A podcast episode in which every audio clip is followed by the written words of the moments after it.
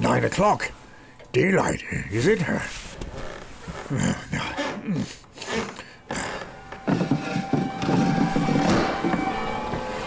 Hey, you there, boy. Me, sir? Yes, you little fella. What day is today? Today? Why, it's Christmas Day, of course. Christmas Day. I, I have missed it. Spirits finished all in one night. No change there, of course. Do you know the internet store in the next street but one, on the corner? Oh, I should hope I did. Oh, wow, what a remarkable boy. Do- Do you know if they've sold the prize podcast that was hanging there? Something ab- about Peggy Mount? What, the one with all the drinking, the swearing, and the apparent lack of factual research prior to recording? yes, that's the one. It's hanging there now. Well, go and download it. Yes, click download and bring them round so that I may tell them where to deliver it. Come back with Blackout and I'll give you a shilling. Come back with Dr. Velvet, I'll give you half a crown. How about you get it yourself? What? I sweep chimneys 364 days a year. I'm trying to have the day off here. Well, I, uh, You can open Apple Podcasts, Spotify, Mixclouds, The Stitches, or several others and get it yourself instead of lording about in your dressing gown like you own the whole street. really, I. Why, you haven't changed at all, you fat lazy cunt. On today's Calling Birds. Uh, I, hadn't, I couldn't relate to this at all in any way, shape, or form, other than the fact that I wanted Peter Bowles' jammers and dressing gown set. This does not surprise me at all. Everyone, Dr. Velvet, everyone in this episode was younger then than we are now. What the Yes, fuck? yes. How does this do you think do you think Richard Wilson had 75 Star Wars t-shirts in the house? And you may or may not be able to remember that you did a cracking impression of Richard Wilson. Well, his catchphrase in this is is one word. Is one word? Go on, see if it, let's let's turn the clock back. I'm going back some 25 years since you last did this.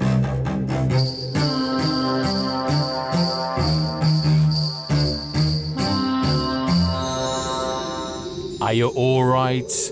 Hello and welcome to the fourth Christmas special of the Peggy Mount Calamity Hour. I'm Dr. Velvet, I am jolly well blackout. and we're jolly well here to talk about some festive telly. Yes, hello you. Thanks for joining us for our casual cultural critique of Christmas television, where Britain's best loved battle axe is never far from our minds, because here all roads lead to the mountain. If you're new to us, you can find info and links for the programme we are discussing over at peggymountpod.com, as well as links to all the socials and the places you can listen and subscribe. And before God rests us in any kind of condition, I've got to ask, what are you drinking? I've, I've, I've decided to go a bit festive here because we're getting closer to the date. I've had this stored away since August. Um, I've made my own Christmas pudding gin. Okay. It's beautiful, it really is. So you get you get the cheapest ass gin you can find, pour it in a bottle, and you pour essentially the ingredients for Christmas pudding in there and leave it to stand, and then sieve it all out. It is beautiful. It sounds horrendous. No, it's beautiful. But okay. Do you like Chris- Do you like Christmas pudding? I do, and I love gin. Christmas you pudding know. in a glass. Christmas pudding in a glass. Okay. I'll- you know what? Okay. You know what? I'm not gonna. I'm not gonna pass this over to you because I know for a fact Ken will go wild if I spill anything on the desk. So wait until afterwards. You can have a little glass. Okay. In the meanwhile, I'm going to be enjoying a bottle of Badger's Thirsty Ferret, which is basically it's an amber, it's an amber ale. So yeah, that's all. It good. is. It is. Yeah, it is. Fuck it, let me try some of that gin now. Give it. A... There you go. Don't spill it. Don't spill it.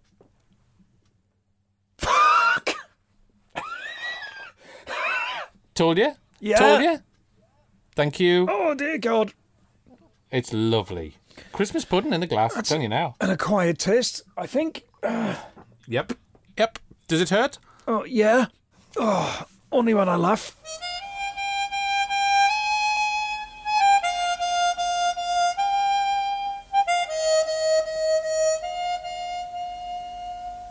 I'm H-A-P-P-Y. I'm H-A-P-P-Y. I know I am, I'm sure I am. I'm H-A-P-P-Y. Yes, only when I laugh. This was a sitcom written by Eric Chappell for Yorkshire Television, which ran from 1979 to 82 on ITV over four series and 29 episodes. It follows the exploits of three gentlemen, Figgis, Glover, and Binns, played by James Bolam, Peter Bowles, and Christopher Strauli, in a hospital ward as they antagonise consultant surgeon Mr. Thorpe, played by Richard Wilson, and staff nurse Gupta, Derrick Branche. The format was kept moving by a swathe of guest stars over the years.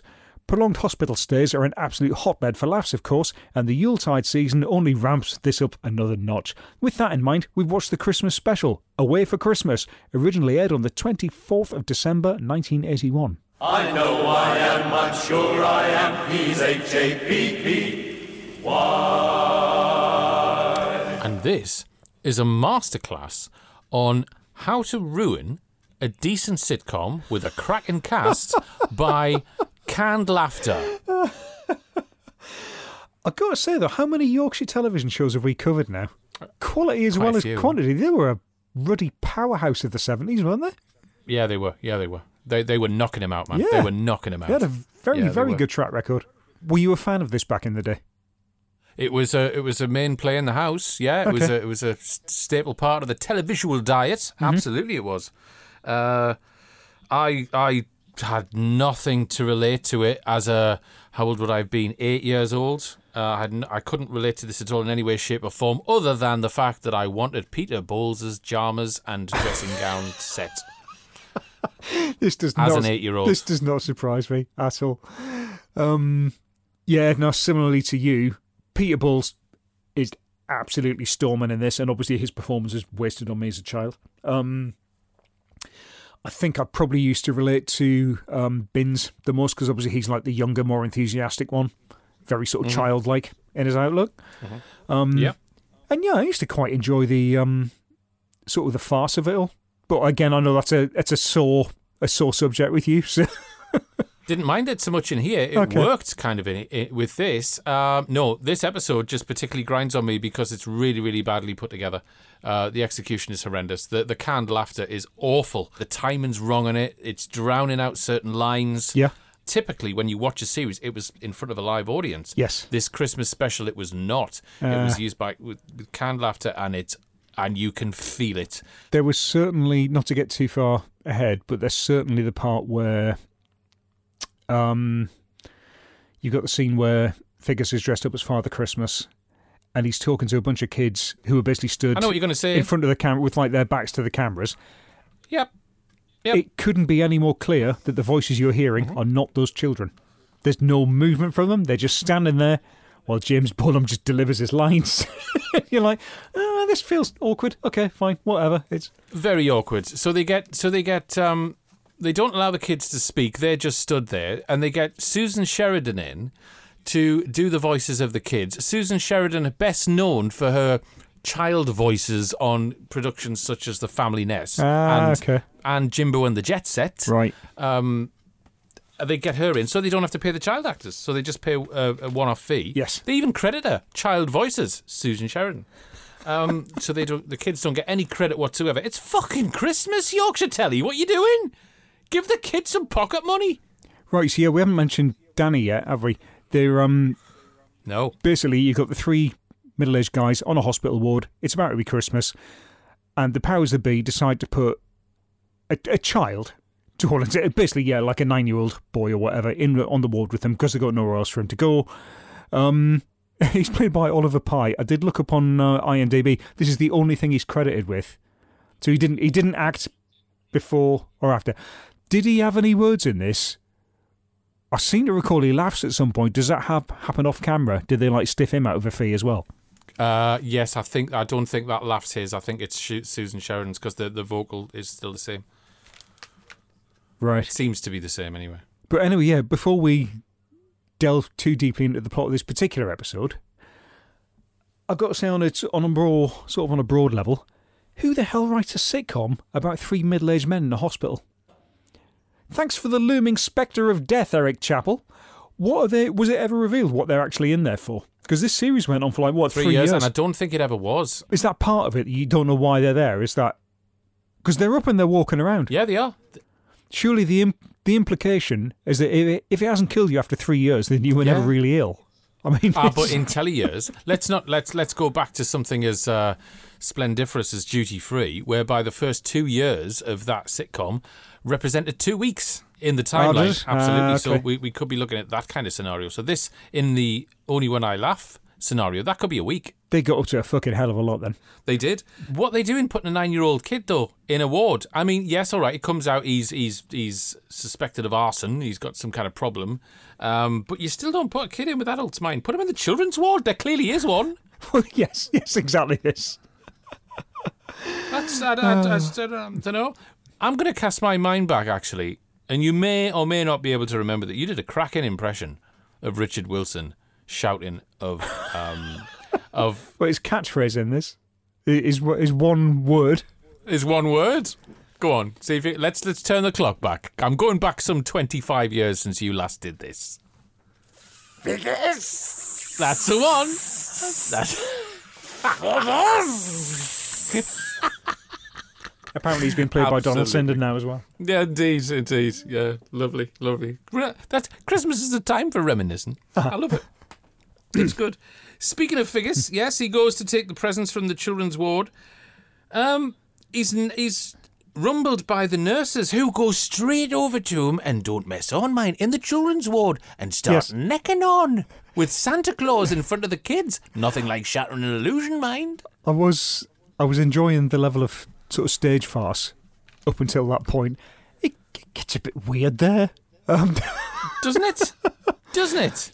I was brought back to this thing which cropped up when we covered the Avengers, which is where various stages of sort of human culture allow people to age differently. How old Uh-huh. do you think these characters are meant to be?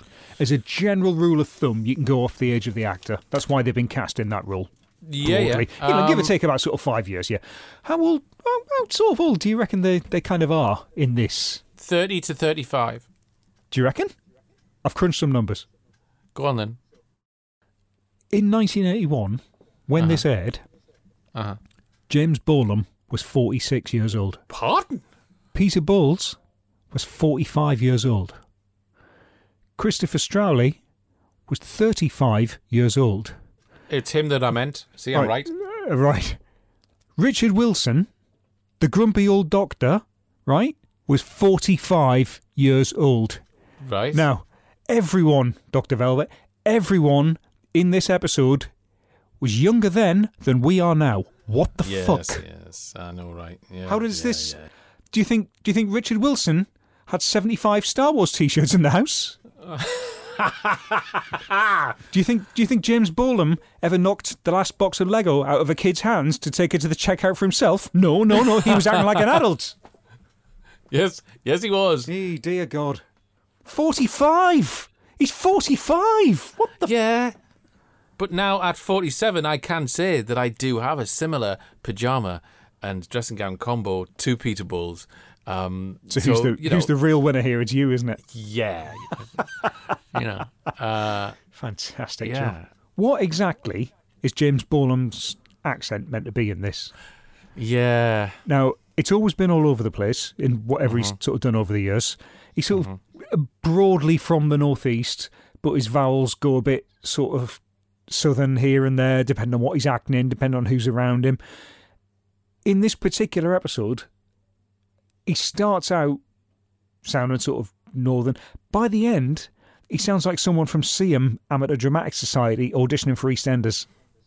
yeah. It's shocking. It is. It's all over the place. It is. I mean, yeah, he's trying to please everybody. I think. Uh, yeah. Mm. Uh, but, bit of trivia for you. Um, Right. A different version of the final episode of Only When I Laugh was filmed, where Thorpe's role, instead of um, Richard Wilson, is actually played by Peter Cushing, and no one mentions the difference in how he looks or acts. Then, after the ad break, it's revealed that the three guys died before the first episode, and this has been purgatory all along. And it ends with Peter Cushing looking directly into the camera, but telling the characters that no, they're not ready to leave yet. And then he walks off as the set is bathed in a deep red light and the credits run in silence while the central trio just wordlessly look at each other. It's true that you can look it up. I think I better. Uh, Escape from Colditz. Have you Uh, um Have you ever played the Escape from Colditz board game. Oh, shut this? up! I've got it written down. I've got that written down. Shut up! Because I have literally got written down here. They play the board game Escape from Colditz. I Yeah. always wanted to play it, and here was what I was going to say. This is nuts. R- Listener, we've said this time and time again. We write these reviews separately, and we always manage to write the damn same thing. Anyway. We're constantly amazed at the revelation that we share 80% of the same brain anyway. So Absolutely, uh, constantly. Listener, do me a favor. This is what I want to know. Will someone play Escape from Colditz with me? Because, well, if will someone buy it first? Because I'm not going to.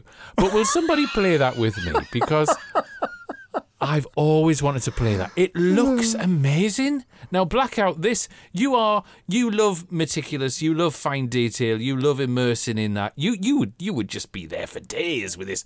I'd be I terrible with this. I'm, Oh. nah. When it comes to like relaxing time, I'm a bit more sort of free and easy. I'm nah, I can't be doing with stuff with this many.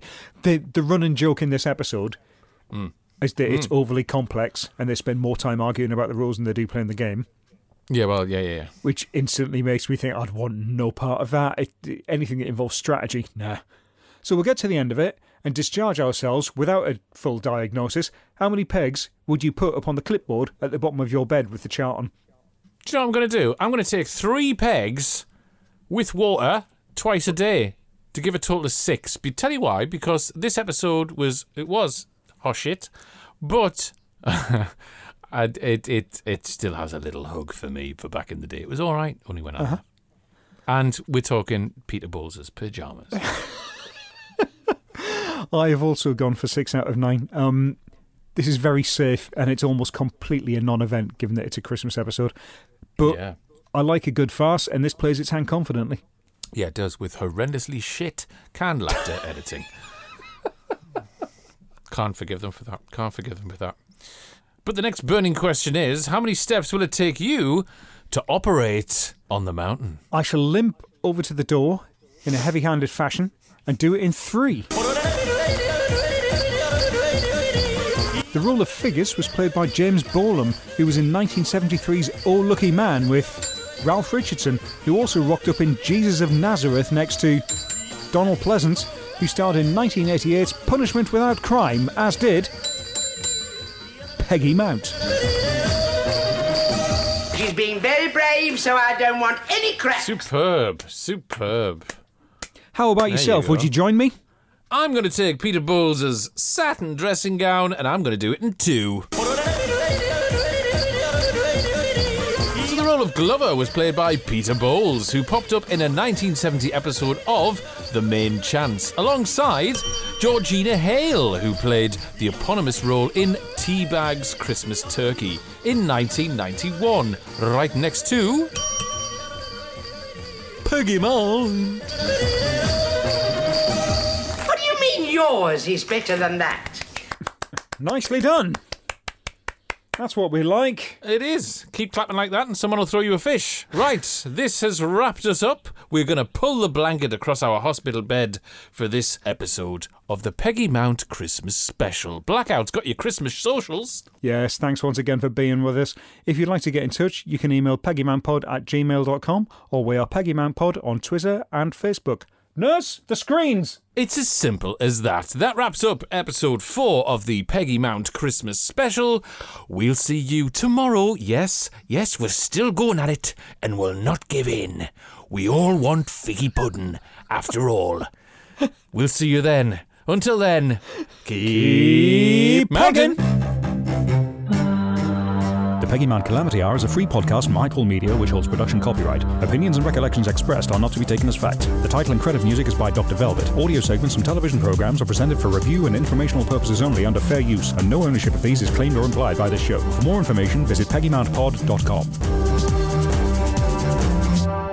How about yourself? Would you join me? Figgis. Of course I will. Absolutely. I can do it.